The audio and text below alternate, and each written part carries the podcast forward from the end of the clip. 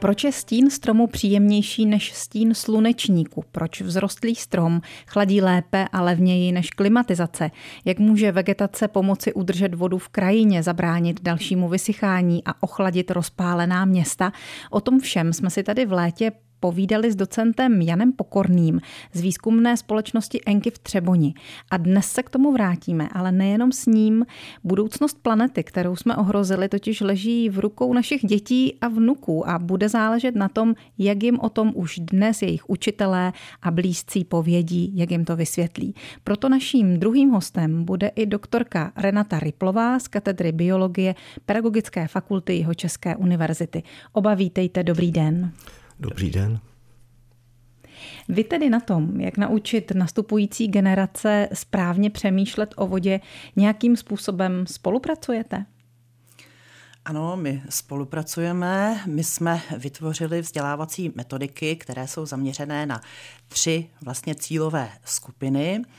E, ta spolupráce už trvá poměrně dlouho. My už se s panem docentem Pokorným známe poměrně slušnou řádku let a dlouho jsme přemýšleli o tom, že by bylo skutečně potřeba, abychom do povědomí lidí dostali informace o tom, jakou roli vegetace v krajině má, jak je důležitá proto, abychom měli dostatek vody a abychom se nepřehřívali. A my oba víme a máme dneska už i solidní data, která ukazují, že skutečně povědomí o tom, k čemu ty rostliny v eh, našem okolí jsou, je velmi nízké, že se to neví, nebo jsme to možná i trošku zapomněli. No a proto jsme tedy eh, v rámci projektu, který byl podporovaný Technologickou agenturou České republiky, vytvořili vzdělávací metodiky, které jsou tedy zaměřené na inovaci vzdělávání na základních školách. No ale když chceme, aby se na základních školách umělo o tomhle tématu učit, tak proto musíme samozřejmě také připravit učitele. Takže zároveň jsme tu metodiku vytvořili i pro vzdělávání vysokoškolských učitelů, především přírodopisu. No a ta třetí skupina která vlastně si vyžádala vyloženě tohoto vzdělávání, jsou pracovníci městských úřadů, kteří často rozhodují o tom, co se bude dít se zelení ve městě e, nebo i na venkově. Co a se kde postaví. potřebovali tyto tyto e, podklady pro svoji práci. Mm-hmm. Já se ještě vrátím k tomu školnímu prostředí, ale což pak se třeba o koloběhu vody v přírodě doposud neučilo? Ono se učilo, uh, učí se o koloběhu vody, ale velmi se zapomíná na ty rostliny, které začínají, které vlastně stojí na začátku toho koloběhu vody. My máme dneska vzdělávání řízeno uh, rámcovým vzdělávacím programem na základních školách. A e, z botaniky tam jsou spíše taková témata popisná. Ale to není problém jenom českého školství, to je problém mezinárodní. Strašně málo se učí o tom, co rostliny dělají. To znamená, jsou to ta témata fyziologická, ekofyziologická. A z toho my na základních školách učíme pouze fotosyntézu. My mm-hmm. sice chceme, aby děti věděli, že list vypařuje vodu, ale chybí tam potom eh, výuka takových těch souvislostí. To, o čem se teď hodně mluví, posílit ty mezipředmětové vztahy. Ono se to všechno ve škole učí, ale jde o to, aby si děti uvědomili, aha, tak tohle, co jsem se naučil ve fyzice, to, že se vlastně mění nějak eh, skupenství vody, že k tomu potřebujeme teplo, to se vlastně uplatní i v tom přírodopisu. Takže o tom to celé je. Dobře, takže pro úvod jste nám toho určitě nastínila dost. Řekneme si o tom víc po písničce i s docentem Janem Pokorným, kterého bych se potom určitě ráda hned zeptala právě na to, co bylo dřív, jestli slepice nebo vejce, respektive rostlina nebo voda, co je skutečně na počátku toho vodního cyklu. Ale teď si zahrajeme Leonu Machálkovou a její písničku Dej zpátky čas. Připomenu, že našimi dnešními dopoledními hosty jsou Renata Riplová z jeho České univerzity a Jan Pokorný z Enky Třeboň. Český rozhlas, České Budějovice, rádio vašeho kraje. Doktorka Renata Ryplová z katedry biologie Pedagogické fakulty Jihočeské univerzity se zabývá ekofyziologií rostlin a pedagogikou biologie.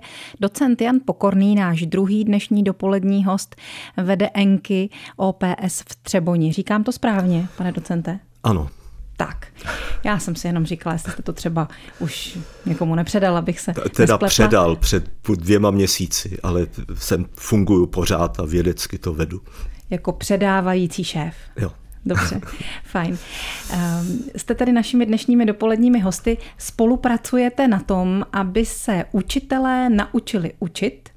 Jak učit děti tomu, že je potřeba chránit vodu, že je potřeba uh, distribuovat ji správným způsobem v přírodě, tak abychom si ji uchovali, abychom dokázali hospodařit se sluneční energií a tak dál. Narazili jsme tady na koloběh vody v přírodě a paní doktorka vyslovila myšlenku, že na jeho počátku je rostlina. Tak jak tomu rozumět, pane docente? Rostlina, slunce, rostlina a voda jsou spolu. Pokud to vememe z hlediska vývoje, tak určitě nejdřív byla voda. Já jsem se od kolegy staršího Klečka dozvěděl od astronoma, že voda je dar, která přišla, který přišel s kometou. A to už bylo po velkém třesku. A od velkého třesku, kdy z ničeho vzniklo všechno, se dostáváme potom klopítavě až ke dnešku. A zde máme vodu, do toho svítí sluníčko, a přes rostliny potom se ta voda vypařuje těmi průduchy. Rostliny, říká se, přešly na souši od, z moře někdy před 400 miliardami let, miliony let, což si těžko dovedeme představit, ale je to jeden systém. Bez sluneční energie by byla atmosféra tuhá. Bylo by tady o 290 stupňů míň. Těžko si to představit. A bez Čili ta voda má skupenství kapalný, když do toho zasvítí sluníčko, tak se vypaří, z jednoho litru vody dostaneme asi 1200 litrů vodní páry, v té vodní páře je schovaná ta sluneční energie, někde se to srazí a zase se ta sluneční energie uvolní. A rostliny, ty vlastně vytvářejí svoje tělo z oxidu uhličitého, vylučují kyslík a už se neříká, že za každou molekulu přijatého kyslíku, pardon, za každou molekulu přijatého oxidu uhličitého a vyloučeného kyslíku, teď řeknu to podstatný, se vypaří stovky molekul vody. A když se díváme na ta různá schémata, která jsou v učebnicích, ale třeba Reader Digest nebo tak, tak tam chybí ten výpar vody. Takže kolegyně Renata dělala výzkum na školách, 640 dětí se ptali, dejme tomu ta 8. 9. třída nebo první ročníky gymnázia, a myslím, že jenom 10% těch respondentů, čili dětí, čili 6600, řeklo, že rostliny vypařují vodu a že se tím ochlazují.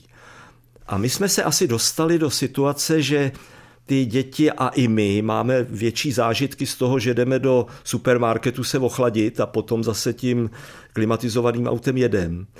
Takže před ještě 60 lety nebylo asi třeba psát do učebnice, že strom, že pod stromem je stín, protože vypařuje vodu. A dneska je to nutný učit, protože se to už nezažívá. Nejenom stín, ale že je tam taky chládek. Tak jste to myslel. Tak, ten chládek je aktivní, vzniká výparem vody. A vzniká výparem vody, což by tedy asi už málo koho napadlo, čili jste se rozhodli tohle povědomí změnit. Přesně tak. Eh, vy jste tady začala eh, otázkou, proč je stín stromu chladnější než stín slunečníku. A my přesně touhletou otázkou začínáme také nějaké ty naše výukové aktivity. A s tímhletím tvrzením eh, všichni žáci eh, souhlasí, ale když se jich potom zeptáme proč, tak už to nedokáží správně vysvětlit. No a my dneska máme takové moderní výukové metody, jako je třeba badatelská výuka, které žáky baví a v rámci té badatelské výuky oni vlastně mohou sami přijít na to, jak to pod tím stromem s tím stínem funguje. Takže my jim můžeme díky právě spolupráci s Enky ukázat termovizní snímek, eh, kde oni teda uvidí, že ten stín pod stromem je o řeknu třeba 20 stupňů chladnější než stín pod slunečníkem. No a potom na to už navážeme výukové aktivity, eh, kdy ti žáci dostanou moderní digitální měřící přístroje, termovizní eh, jednoduché kamery, infračervené teploměry a jdeme ven a tam si sami potom už mohou změřit, že skutečně ten stín pod stromem je chladnější, no a přijdou na to, že je to výparem vody a na to už jsou potom navázané mm-hmm. další úkoly. Když se to sami změří, sami na to přijdou, tak o to lépe si to zapamatují, v tom to spočívá, že? Přesně tak. Pan docent dodá, že ty přístroje jsou dneska levný infračervený teploměr, což je taková ta pistolka, kterou známe, když se jezdilo v době covidu, tak měřili teda teplotu čela. Ono to od tisíce korun už dostanete takový, který stačí. Změříte si přicházející sluneční energii ve vatech na metr, čili v tom, co platíme v účtech a to stojí 2000 korun, čili vybavení toho kabinetu na tuto výuku je do 10 tisíc korun, spíš třeba i za pět. A oni si s tím hrajou a je to radost potom. Oni za, za 40 minut, když svítí slunce, tak, tak se jim ty věci propojí udělají i spoustu práce. Ještě Takže... si polejou černý tričko vodou a, a oni vychladnou a je, je tam i legrace, ale funguje to. Ano, to je asi další z poznatků, který je dobré získat. A vy tedy argumentujete proto, že to není nějak investičně drahá záležitost se do takové výuky pustit. Teď je otázka, jestli se do ní školy budou chtít pouštět. Vy jste mi ukázali uh, už ty výukové materiály nebo ty metodiky, které jste připravili. Dovedu si představit, že takových různých sešitů, metodik na ty školy eh, chodí ročně vícero a že je třeba ti učitelé vezmou do ruky, prolistují, odloží, jak je chcete motivovat k tomu, aby se tím zabývali, aby to brali vážně a aby začali takhle učit? Oni velmi často jsou motivováni sami, protože je to téma, které se nás eh, všech velmi dotýká, protože vysycháme máme čím dál méně vody, setkáváme se s těmi eh, extrémy eh, počasí, etapy sucha, které jsou potom vystřídány přívalovými dešti. A tohle to všechno souvisí i s tím, jaké špatné zásahy my jsme udělali díky své neznalosti do vegetačního krytu v krajině. A tohle to všechno my vysvětlujeme v těch teoretických materiálech, které vlastně stojí na pozadí těch výukových aktivit. A uh, my jsme vlastně ty materiály ověřovali i na školách a ta zpětná vazba byla velmi pozitivní. I když jsme se ptali učitelů, tak uh, ti většinou říkali, e, tohle to určitě chci učit, protože to je potřebné a ty děti to baví. A skutečně, skutečně i uh, během toho, když jsme tedy na těch školách tu výuku vedli a zkoušeli, tak bylo vidět, že ty děti jsou zaujaté, velmi je to zajímá, hodně se, hodně se ptali. Eh, takže vždycky něco, co vlastně ta výuka eh, je spjatá eh, s tím, co my potřebujeme pro běžný život a tak by to mělo být tak eh, je většinou velmi dobře přijímáno jak ze strany učitelů, tak i žáků. Je to pro ně srozumitelnější. Tak se k té badatelské výuce, projektové výuce za chvíli zase vrátíme s našimi dnešními dopoledními hosty Renatou Ryplovou a Janem Pokorným. Že spolu slunce, voda, rostliny a klima souvisí, toho jsou si vědomi autoři podkladů k poznání a výuce, tedy teoretického rámce pro to, jak učit děti poznání o koloběhu vody v přírodě, o roli sluneční energie, o rostlinách, o tom, jak je potřebujeme tady na Zemi, aby nám tu třeba nebylo příliš horko a abychom neměli velké sucho. O tom tedy dnes mluvíme s autory této metodiky Renatou Ryplovou z jeho České univerzity a Janem Pokorným ze společnosti Enky Třeboň. Mluvíme o dětech a tak bych se ráda zeptala i na to, vy asi během toho, když s nimi pracujete, když jste si ověřovali tu metodiku, se setkáváte s jejich reakcemi. Děti a mladí lidé se vlastně dnes bojí budoucnosti, že? Ano, a je taková, je to klimatická beznaděj, která často jde na nás i přes média, kdy se říká, že vypouštíme tolik oxidu uhličitého, že pokud to nezastavíme během několika let, dojde ke katastrofálnímu přehrátí. My nezastáváme tento názor, protože rostliny a voda si se sluníčkem poradí. Oni, oni ho potřebují. Pokud máme ale všude rozsáhlý suchý plochy, tak se nemůžeme divit, že se ty rozsáhlý suchý plochy na slunci ohřejí, horký vzduch stoupá vzhůru a vysycháme. Čili to zacháze, jakmile ty člověk říká těžko děti, že jo, nebo studenti, se dostanou do styku s tím stromem, trávou, s tím, v čem se dřív žilo, tak ta, jednak je to úžasná inspirace pro poznání, protože to funguje dokonale. No a je v tom velká naděje, protože my nesmíme zapomenout, že tahle planeta má život a ten život začíná vlastně pořádně od těch rostlin, který udělají tu biomasu takzvanou, ale to je půl procenta energie a mezi tím točej vodu a na to jsme zapomněli. Takže vy je tou výukou o tom, že je potřeba tyhle zdroje chránit, eh, neděsíte, ale naopak uklidňujete. My jim ukazujeme, co dovedou a v tom je ta naděje, protože je to živý. Podle vás tedy třeba eh, ta auta, jejich přemíra, dopravy, průmyslu, letecké dopravy a tak dále nejsou podstatou změny klimatu? Podle nás je podstatou toho přehřívání letního, kterého se děsíme, je odvodnění, odstraňování vegetace my se tomu nevyhneme. My bude, většina střech zůstane střechami, většina chodníků bude chodníky, ale musíme vědět, že s každým tím metrem zesilujeme vlastně to, čemu říkáme pocitové, čili to zjevné teplo, kdy to sluníčko nemá vodu, nemá rostliny, tudíž to ohřeje. Má jenom beton. Tak, a ten se ohřeje a pak máme horký vzduch, který jde nahoru. Uh-huh. A to se možná dostáváme tedy i k tomu, že jedna z těch vašich eh, cílových skupin jsou, jak jste zmiňovala, paní doktorko, na začátku i úředníci městských a obecních úřadů, ti, kteří povolují nejrůznější stavby, eh, včetně třeba těch parkovacích ploch nebo nebo nějakých, dejme tomu, továrních komplexů a tak dále, těch velkých betonových ploch. Takže jakým způsobem pracujete s nimi? Tam samozřejmě to je trošičku zase jiná záležitost, protože tam se jedná o vzdělávání dospělých osob a je to poměrně eh, široce zaměřená skupina, protože tihleti pracovníci mají e, různý typ vzdělání a zaměření.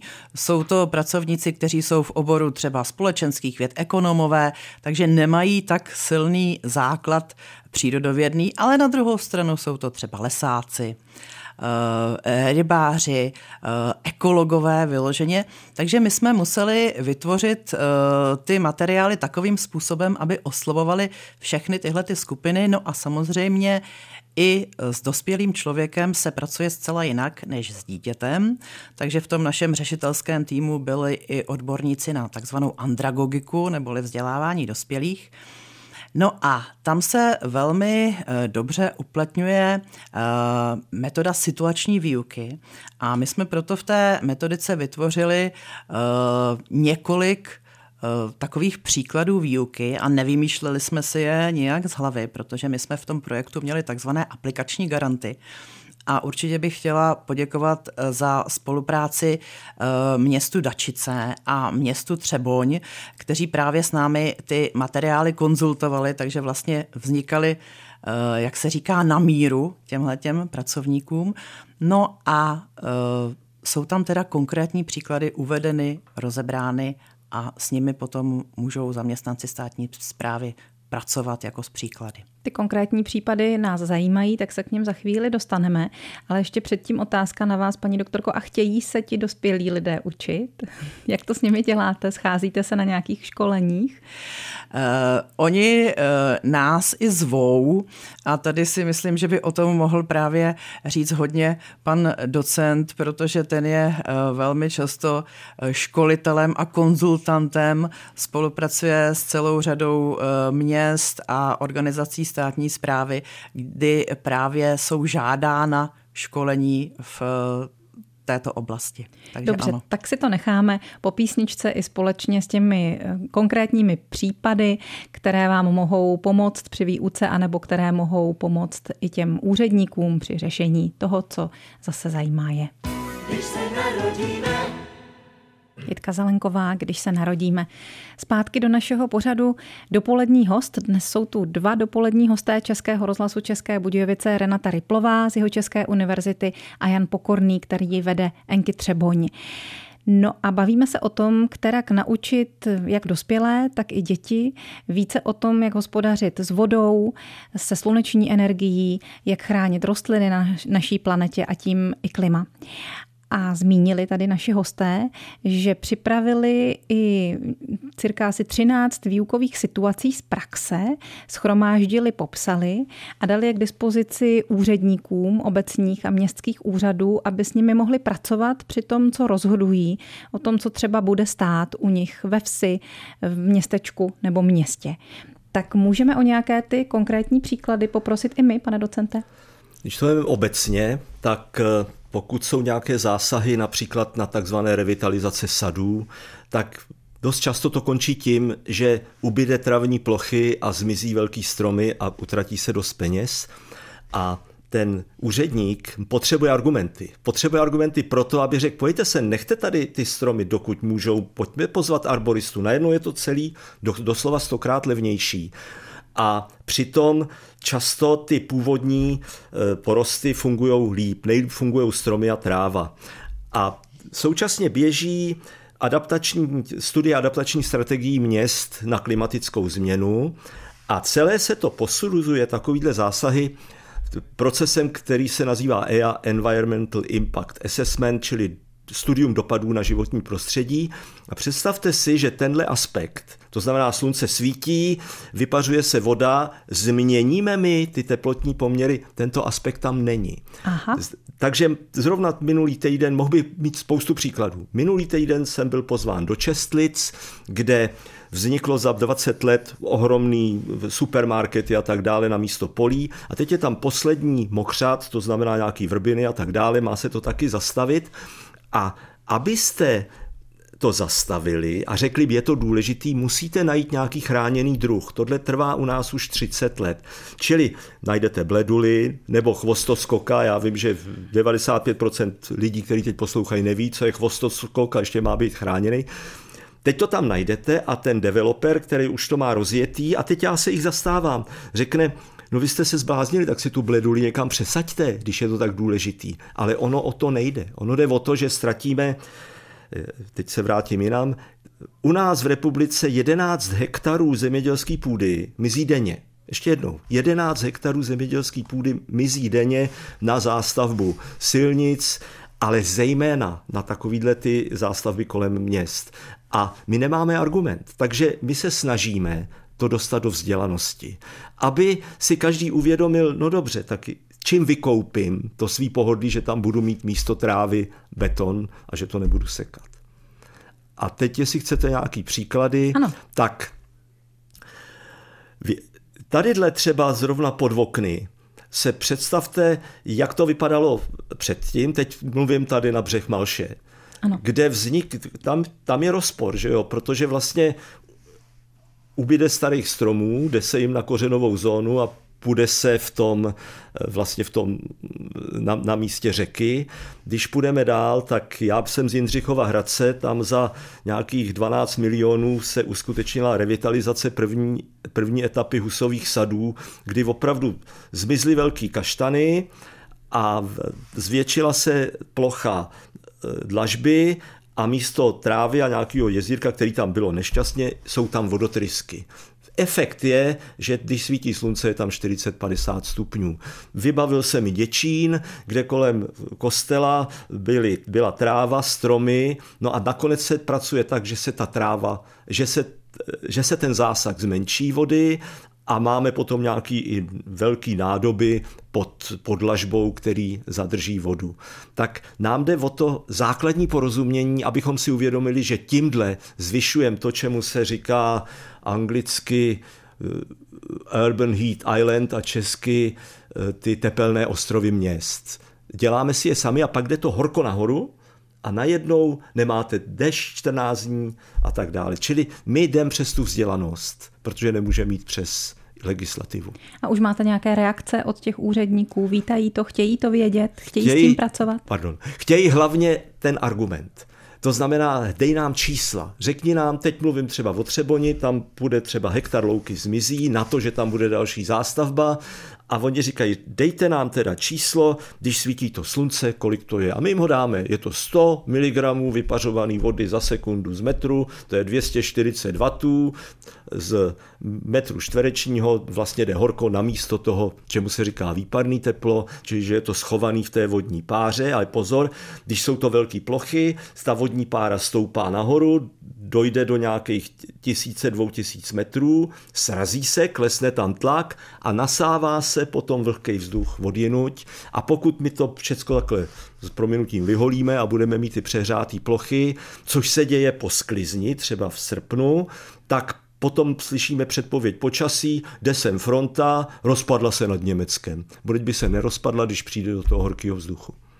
A k nám už ten déšť nedoputuje. Potom tak. tady máme sucho. A nebo přijde nějaká prudká bouře. Protože jsou velký rozdíly teplot, protože ty botenové plochy nebo ty velký sklizený plochy, tam by měla být meziplodina. Čili já tady spíš mluvím pro zemědělce, oni dělají klima, ale potřebují být podporovaný v tom, aby to bylo pořád co nejvíce zelený, jim to taky vyhovuje, nemají erozi, tak pak se nevyrovnávají teploty. No. Říká docent Jan Pokorný, jeden z našich dnešních hostů. Český rozhlas, České Budějovice, rádio vašeho kraje. My jsme se vlastně vůbec neučili, ale strašně moc jsme se toho dozvěděli, říkají děti našim dnešním dopoledním hostům Renatě Riplové a Janu Pokornému, jestliže je seznamují s tím, jak by chtěli, aby se učila biologie, respektive přírodopis na školách nebo na středních školách, nejenom těch základních, ale také na vysokých, kde se připravují budoucí učitelé těchto předmětů. Takže jaké máte ohlasy? A kdy se takhle začne učit doopravdy? Tak skutečně je to pravda a nás to těší. Eh, tenhle ten názor žáka skutečně zazněl. Konkrétně vím, že to bylo tady v Budějovicích na gymnáziu Jírovcova. A děti tuhle tu výuku eh, vítají velmi pozitivně. Děti jsou zvídavé a strašně rádi taky pracují eh, s těmi moderními přístroji, s termovizní kamerou, s teploměry, takže ta výuka ve směs je baví. Učit eh, se už, myslím, někde začalo podle těchto těch materiálů. Ono to všechno taky odpovídá těm současným trendům, které má nastavené ministerstvo školství a té nové vzdělávací strategii. Snažíme se držet s ní tedy krok. A ty materiály jsou k dispozici učitelům zdarma ke stažení na stránkách pedagogické fakulty, je tam i video, jsou tam i powerpointové prezentace Setkáváte tam... se s nimi také a mm, učíte je to třeba přímo, jak učit? Uh, samozřejmě ano, taky dělali jsme a máme zase v plánu další workshopy pro učitele, kde se s tím mohou seznamovat. Kromě toho vy jste získali na tyhle vaše učební materiály metodiku uh, ohlasy v zahraničí. Ano, je to tak. My jsme na různých eh, zahraničních akcích eh, informovali kolegy, eh, hlavně teda na poli didaktiky. No a setkalo se to s velkým ohlasem, protože se ukázalo, že stejné problémy, ta neznalost o tomhletom tématu mají i v zahraničí, takže vzniklo takové konzorcium vlastně šesti pracovišť z pěti evropských států a společně jsme eh, v rámci programu Erasmus vytvořili eh, projekt, kde budeme tyhle ty materiály rozšiřovat a vytvářet je i v angličtině a ve všech jazycích těch partnerských institucí. Výborně. A ještě bych se ráda na závěr zeptala pana docenta Pokorného na to, co můžou říct rodiče nebo prarodiče doma dětem, co oni můžou udělat pro to, aby pochopili tuhle problematiku, jak my doma můžeme vyučovat. Jít ven bez počítače a jít na slunce a pod strom. A nebo se dívat, jak je možný, že v tom živém lese zůstává voda dole, protože ona je tam nižší teplota a nepustí se tam to horko. Když ten, ještě jsme nezmínili kůrovce, já to řeknu rychle, prostě když, když dopustíme, že les uschne kůrovcem, tak bude vysychat a může hořet. Takže jít do lesa, podívat se na to, zažít to, což je vlastně i podstatou té metodiky, o které jsme tady dnes mluvili s našimi dnešními dopoledními hosty, docentem Janem Pokorným z Enky Třeboň a doktorkou Renatou Ryplovou z Pedagogické fakulty jeho České univerzity. Děkuji vám za návštěvu, mějte se hezky, naslyšenou příště. Děkujeme za pozvání. Díky a nashledanou.